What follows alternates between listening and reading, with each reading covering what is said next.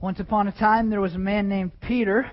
He was a fisherman until he met Jesus, and Jesus asked him to be his follower. And so Peter left everything to follow Jesus because he was impressed by him. He thought he might be the coming king and savior. He could tell that there was power in his words. He witnessed him do miracles. And so Peter decided to follow this guy uh, named Jesus around. And um, just like the kids should be following Jerry down the hall right now.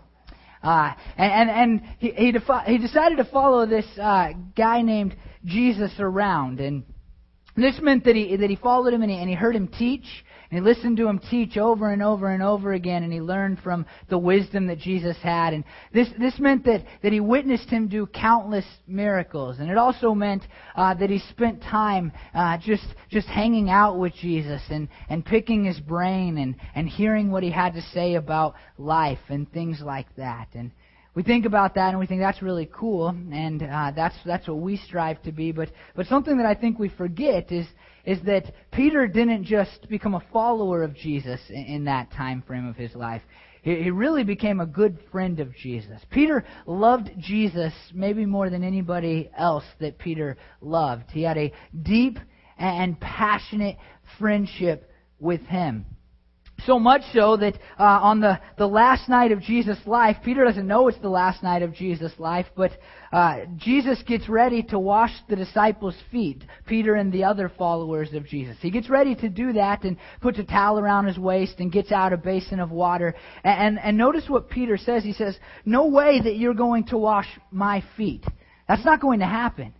Peter loved Jesus and respected him so highly that he said, There is no way that you are getting down on your hands and, and your knees and you are going to wash my dirty, disgusting feet.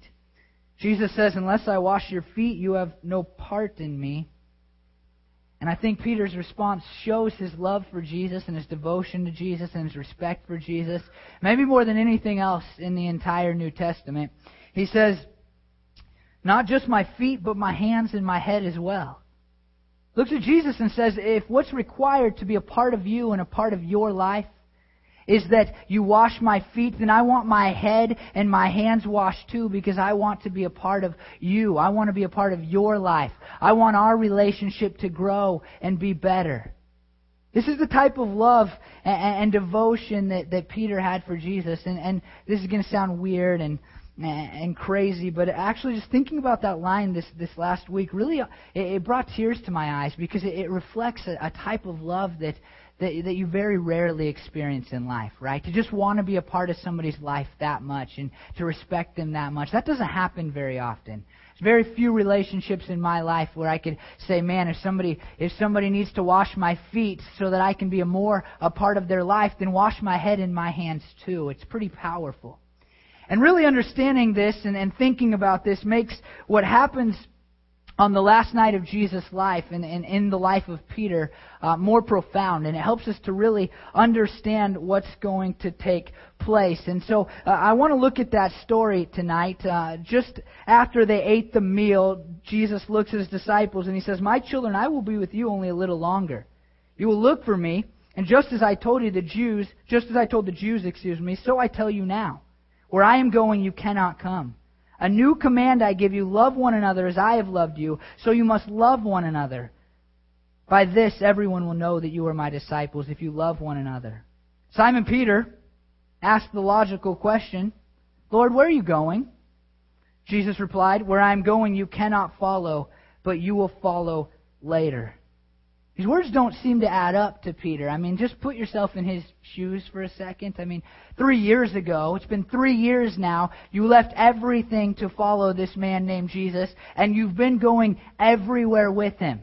And now, after three years of that, the normal everyday life being going wherever Jesus goes. He says, I'm going to Galilee. You say, I'm going to Galilee too. I'm going to Jerusalem. Well, me too. Jesus looks at you and says, Now where I'm going, you cannot follow me.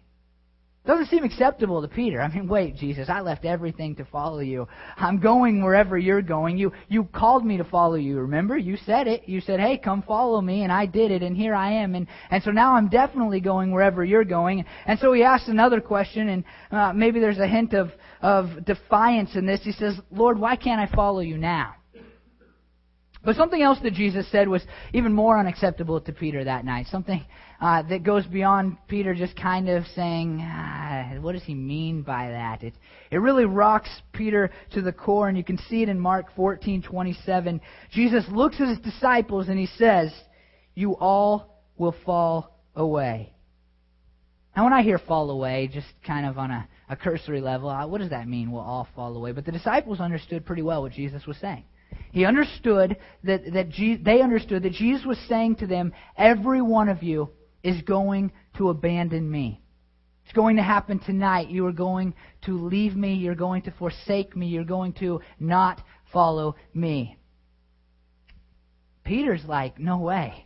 I love you, Jesus. I mean, I have so much love for you uh, that I that I want you to wash my hands and my feet too. I want to be everywhere you are. So there's no chance that I am going to abandon you. And so Peter's probably confused, but he doesn't open his mouth quite yet. Jesus says something else first. He, he looks at Peter and he singles him out and he says, "Simon, Simon."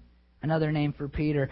Satan has asked you to sift, asked to sift all of you as wheat, but I have prayed for you, Simon that your faith may not fail. And when you have turned back, strengthen your brothers. He looks at Peter and he says, Hey, that's beautiful. The heavens are opening. I must be doing a good job this morning. he looks at Peter and he says, Hey, I'm singling you out. I specifically prayed for you. And then notice that phrase. He says, When you turn back, then strengthen your brothers. I'm pretty sure that Peter didn't hear the strengthen your brothers part because he's going, when I turn back, that means that I'm going to turn away, and that's not going to happen. I love you, Jesus. I've given everything for you. I've witnessed all of your miracles. I've tried to follow your teaching. I walked on water with you. I, I'm not going to turn away, and so your statement's pretty dumb that I'm going to have to turn back because I am not going to turn away. And in Mark 14:29, this is what Peter says, even if all fall away, I will not. And the book of John tells us that Peter takes the statement a step further and he adds this I will lay down my life for you. I imagine that Peter is, is pretty hurt, kind of disgusted by Jesus when he utters this, just kind of maybe even annoyed. Like, how can Jesus say that I, the number one disciple, the super disciple, would give up on him? How can he say that? But then he throws this out there hey, I will even die for you. And I think there's got to be just a, a, little bit of him inside that feels pretty good in that moment. He's probably like, ah, oh, Jesus said I'm going to fall away. But now he's like, I just said I'd die for him. You know, that's kind of a statement that we can use pretty easily, right? Like, eh, you've seen it like in movies when uh, a guy wants to get a girl back and he's done something wrong. And he's like, I would die for you. And then the girl melts. And, and Peter, you know, I don't, I don't think he had seen a movie, but maybe a play where this took place. And to throw out that giant statement, I would lay down my life for you, he has to be feeling pretty good. I said it. You know, Jesus now knows my devotion. These other yahoos didn't say it. I said it. I will die for you. But Jesus wasn't making some offhand prediction when he said that Peter would turn away. He was, in fact, making a prophecy. And so, instead of saying, Wow, Peter, that is so great. I'm glad that you're going to die for me tonight, he presses further and he says something even more specific and maybe more hurtful to Peter. Mark 8:30 he says, "Truly I tell you today, yes tonight, before the rooster crows twice, you yourself will disown me 3 times." He gives specifics about the impending betrayal that Peter is going to do. He's going to turn his back on Jesus, and he looks at him. And he says, Look, I don't just know that this is going to happen. I know specifics about this because I'm telling you something that's a prophecy, something that is true. But Peter needs the last word, and in Mark 8:31 he says, "Even if I have to die with you, I will never disown you." So the disciples and Jesus kind of finish up, wash the dishes. Jesus continues to teach them. He comforts them some more. And, then they head out to uh, the Garden of Gethsemane, as it's called, which was just a big olive grove where Jesus and his followers hung out. And, and they go out into this garden, and Jesus looks at most of the disciples and says, Hey, wait here I need to go off and pray. But he takes three disciples with him, one of which was Peter. And in Mark 14:33 we see this. He, and speaking of Jesus, began to be deeply distressed and troubled. My soul is, soul is overwhelmed with sorrow to the point of death, he said to them. Stay here and keep watch, which means pray. Going a little farther, he fell down to the ground and prayed that if possible the hour might pass from him. Abba, Father, he said, everything is possible for you. Take this cup from me, yet not what I will, but what you will. Then he returned to his disciples and found them sleeping. And he says, Simon, again Peter, are you asleep? Couldn't you keep watch for one hour? Watch and pray so that you will not fall into temptation. The spirit is willing, but the flesh is weak. And once more he went away and prayed the same thing. When he came back again, he found them sleeping because their eyes were heavy. They did not know what to say to him. And returning a third time, he said to them, Are you still sleeping and resting? Enough. The hour is come. Look, the Son of Man is delivered into the hands of sinners. Rise, let us go. Here comes my betrayer. Now, Jesus has already looked at Peter and says, You are going to deny me. He said, Hey, everybody's going to deny me that's sitting here, all of you. But, Peter, you're really going to deny me. You're really going to turn your back on me. And now he goes off and he's praying and he comes back and he finds these three disciples not praying, they're sleeping. And he looks at them and he says, Hey, Peter, couldn't you have stayed awake? Now, come on, what's your reaction? You're like, uh, John and James are sleeping too, Jesus. I mean, come on. They fell asleep as well. That's one of my reactions. But inside, when he wasn't rationalizing, when he wasn't trying to pass the blame off on the other guys, he had to be thinking to himself something along the lines of, this is embarrassing. I just told Jesus that I would follow him no matter what it took, even if it took death. But now I'm not even willing to stay awake and pray for him. It had to have been a little bit uh, embarrassing, but he also had to be a little bit frustrated that he that he keeps being singled out by Jesus and he doesn't know what this is about and and he has to be thinking is Jesus against me? Does he want me to fail? There has to be a ton of emotions going on, but there isn't time to think about that because you noticed at the end Jesus says, "Rise, let us go. Here comes my betrayer." At that moment, the Jewish leaders, the religious leaders, some other guards, they come and they start to arrest Jesus. They're, they're about to take him away. Judas, you've heard of him, he betrays Jesus and he shows up and he kisses Jesus on the cheek. And, and the other people know that this is the Jesus that they want to arrest and they want to take him to be killed. And so they're grabbing him. And here's the thing Peter is pretty bent on, on not letting it happen. He's pretty bent on, on not letting Jesus be arrested and, and fulfilling what he has just said I will die for you. I will give up my life for you. And look what we read in, in John 18, starting verse 4. Jesus, knowing all that was going to happen to him, went out and asked, Who is it you want? Jesus of Nazareth, they replied. I am he, Jesus said. And Judas the traitor was standing there with him. When Jesus said, I am he, they drew back and fell down to the ground. Again he asked them, Who is it you want? Jesus of Nazareth, they said. Jesus answered, I told you that I am he. If you were looking for me, then let these men go. This happened so that the words he had spoken would be fulfilled. I have not lost one that you gave me. Then Simon Peter, who had a sword, drew it and struck the high priest's servant, cutting off his right ear. Jesus commanded Peter, Put your sword away. Shall I not drink the cup the Father has given me? Simon looks, Peter looks, and he says, I'm here, I'm willing, I will die for you to death. And he pulls out his sword, ready to fight the battle and die for Jesus. Then Jesus looks at him and rebukes him. Says, Hey, Peter, it's not what I'm here for. And then, and if I'm Peter, this just makes me really mad. Jesus heals the man's ear, it tells us in the book of Luke. Think about the shame that Peter must have been feeling at that moment. And I, I tried. I, I wanted to die for you, Jesus. But it doesn't even look like you want me to die for you. You won't even let me fight for it, you, Jesus. And we can't be Peter, we can't know his feelings, but, but to love somebody so much that you just want to be a part of their lives, and then to have them rebuke you when you tried to stand up for them, it must have made no sense in Peter's head. It must have been so confusing. It must have been hurtful. And what we see happen next is is pretty sad for Peter. Jesus in, in book of Matthew says, For all who draw the sword will die by the sword. Do not think I cannot call on my Father, and he will at once put at my disposal more than twelve legions of angels? But how then would the Scriptures be fulfilled to say it must happen this way? Jesus adds to the statement and he adds to the rebuke of Peter in some ways and says, Look, I could, right now, if I wanted to, call down angels and they would save my life. This is just adding insult to insult if you're Peter, right? Because Peter is like, You're the Messiah and the Savior and you're going to set everything right. And I'm here willing to fight and die for you, but you stopped that and now you're telling me you were telling me that you could save your life by calling on God, but you're choosing not to do it. Everything that Peter had, had fought for and lived for and sought after for three years seems to be going down the drain, even though Jesus has the opportunity and the ability to stop it. Peter's pretty hurt, pretty sad. And in Mark 14, 53 and 54, we read this, a very interesting statement. They took Jesus to the high priest, and all the chief priests, the elders, and the teachers of the law came together. Peter followed him at a distance. Peter's starting to regress. He doesn't understand. He's confused. He's hurt.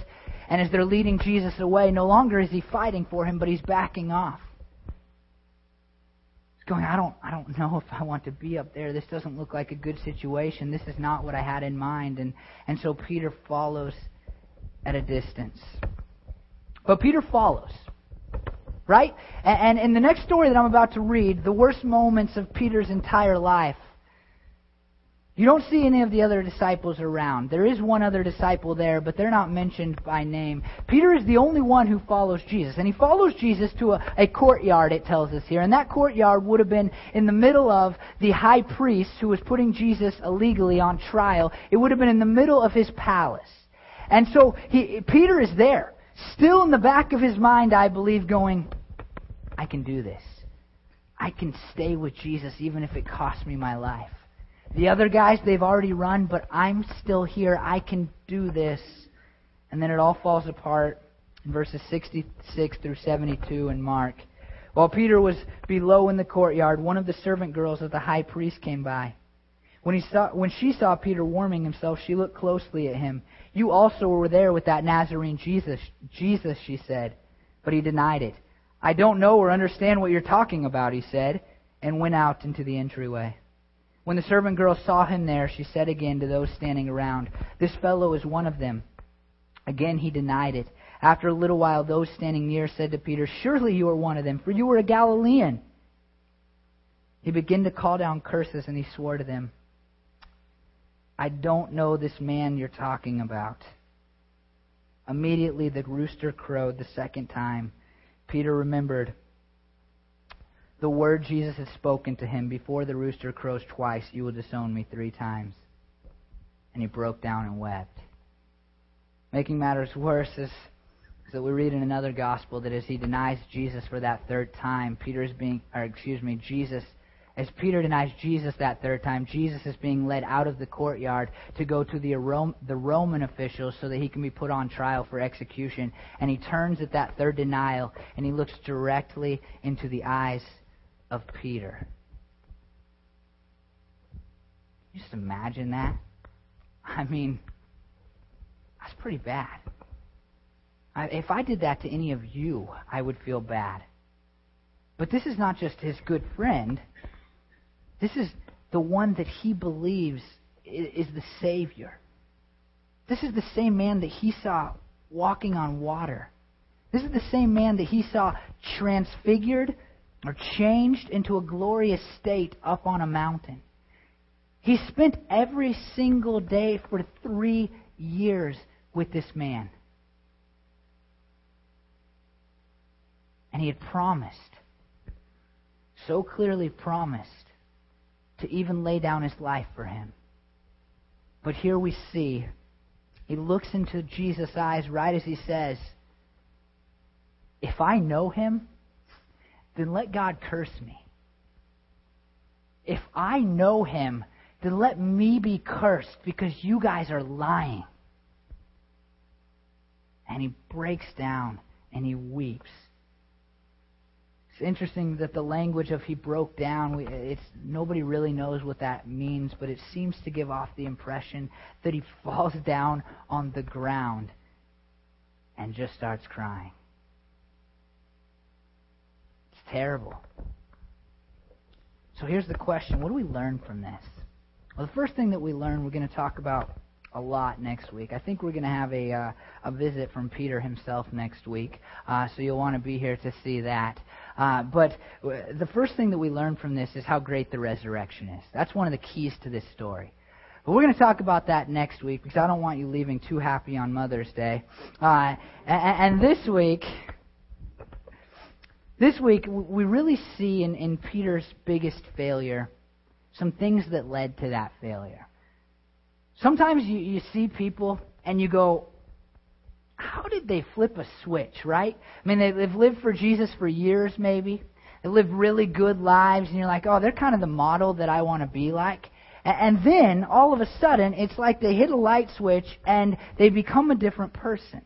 Have you ever seen this before? And whether, whether it's a, a flat out denial of Jesus or a denial with their lives, we see a, a total change, right? We see that denial. And, and so often, we think, what just happened? I mean, what just happened in that moment? How all of a sudden did this person become somebody entirely different? I can tell you story after story of people that I've seen that, that fit into what I just described to you. You go, how did you make that switch? And it would be easy for us to pick up the Bible, Mark 14, 66 through 72, and say, it just happened to Peter. I mean, he loved Jesus so much. There were so many great things going on in their relationship. I, I don't get it. I mean, he had seen such great things and he followed Jesus for so long, even through some pretty difficult times. What happened?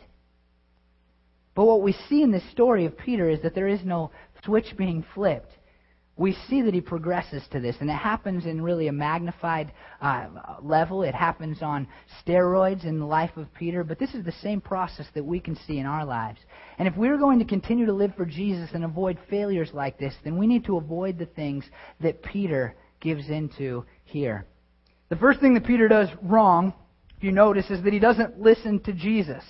Jesus says, You will all fall away, and Peter responds, No, I won't. This happens, right? We look at the Word of God and we say, well, it says that, but here's what I'm going to do. Well, I'm pretty sure God wants me to do this, but here's what I want to do. And, we tell Jesus, whether with our words or our actions, we say, Jesus, what you say is not as important as what I say. I believe this is really the first step in, in Peter's progression towards the biggest failure in his life is that he says, Jesus, you're wrong. I don't care what you say about it because that's not true. And when people start to say, God, I see your word, but I don't think it's true, then they have taken the first step towards major failure, major failure in their lives. You can see it pretty clearly in people who start to question the Bible. They say, "Well, that's a good book, and and maybe God had a hand in it, but there's got to be there's got to be some things in there that that just don't fit in our current culture today." I mean, I mean, come on, that book was written 2,000 years ago, and and immediately almost what you see in many people, as soon as they take that step, then they start taking the rest of these steps. So the first step in in failure is to say, "I'm not going to believe God." I don't care what he says because this is what I say and this is what culture tells me. The second thing that we see in Peter is that he doesn't pray. Now, look, we've all been guilty of falling asleep when, when we're supposed to be praying, right? I think probably 99% of the people in this room have fallen asleep when they are trying to pray. In fact, if you ever have trouble sleeping, just start praying and you'll go to sleep right away, right? Uh, this works, and I don't think it's the worst thing in the world. We've all been guilty of that. But so often we kind of minimize that. Well, I was gonna I was gonna pray last night, but I fell asleep. You know, I was gonna pray, but this other thing kind of came up. I was gonna pray, but I just didn't really feel like it. And we see in the life of Peter that he apparently didn't feel like it. He was tired. I guess it had been a long day. I'm not sure. And, and so he falls asleep. And we say, ah, not that big a deal, right? He fell asleep. Jesus, get off his back. But I believe that the lack of prayer and that connection that, that comes to God through that prayer is a, a major step that people take away from God that leads to failure. When we stop praying, when we stop eh, interacting with, with the God of heaven through communication with our words, then we really stop moving forward in our relationship with Christ and we begin to move backwards towards failure. It's easy to say, well, I'll pray tomorrow, I'll pray the next day, I'll get to that eventually. I want to be a person that prays more. But the truth is, when we don't pray, we are moving towards failure. The third thing that, that Peter does is he really lets emotions begin to direct his actions, right? Oh man, scary situation, I'm going to cut this guy's ear off, right? He doesn't, at that point, listen to anything that Jesus has been saying for three years. I mean, Jesus taught the Sermon on the Mount, and Peter had a front row view for that, right? Pretty clearly said, Bless those who persecute you, love your enemies, things like that. Turn the other cheek. That would have been a good one for Peter to draw up in this moment. But what does he do? He reacts out of emotion and feeling. A really big third step, if, if you want to fail in the Christian faith, is to start acting out of feeling and emotion. This is a big one in our society right now. I mean, it's everywhere, right? Like, if it doesn't feel good, don't worry about it. Just do whatever you want to do, unless you're going to cause me a problem. Uh, that's the society that we live in. And so many people that I'm witnessing in my life are believing that lie. It feels right. I feel good about it. Who cares what Jesus said? Who cares what the Bible teaches? I feel like this is the best thing for me to do right now. And we start, people start to act out of their emotions and whatever feels good for them, and they take a major step towards failure. We have to act based on what God wants, based on what is right, not on not based on what feels good if we are going to move forward and not backwards towards failure in our relationship with God. The fourth thing that Peter does is he follows Jesus at a distance. It's pretty crazy to read about Peter following Jesus at a distance, right? But but so many of us think that's acceptable in our lives, and it stands out in the life of Peter because he's followed Jesus so closely for so long. But so many of us just kind of want to do the Christian thing. They, we just kind of want to to serve Jesus. Yeah, get to church every now and then, and I'll kind of uh, love Jesus, and I'll I'll spend a little bit of time serving Him as long as He doesn't affect the rest of my life. But what we see in Peter is that to half-heartedly follow Jesus, to follow Jesus at a distance, is really to begin to walk away from Jesus.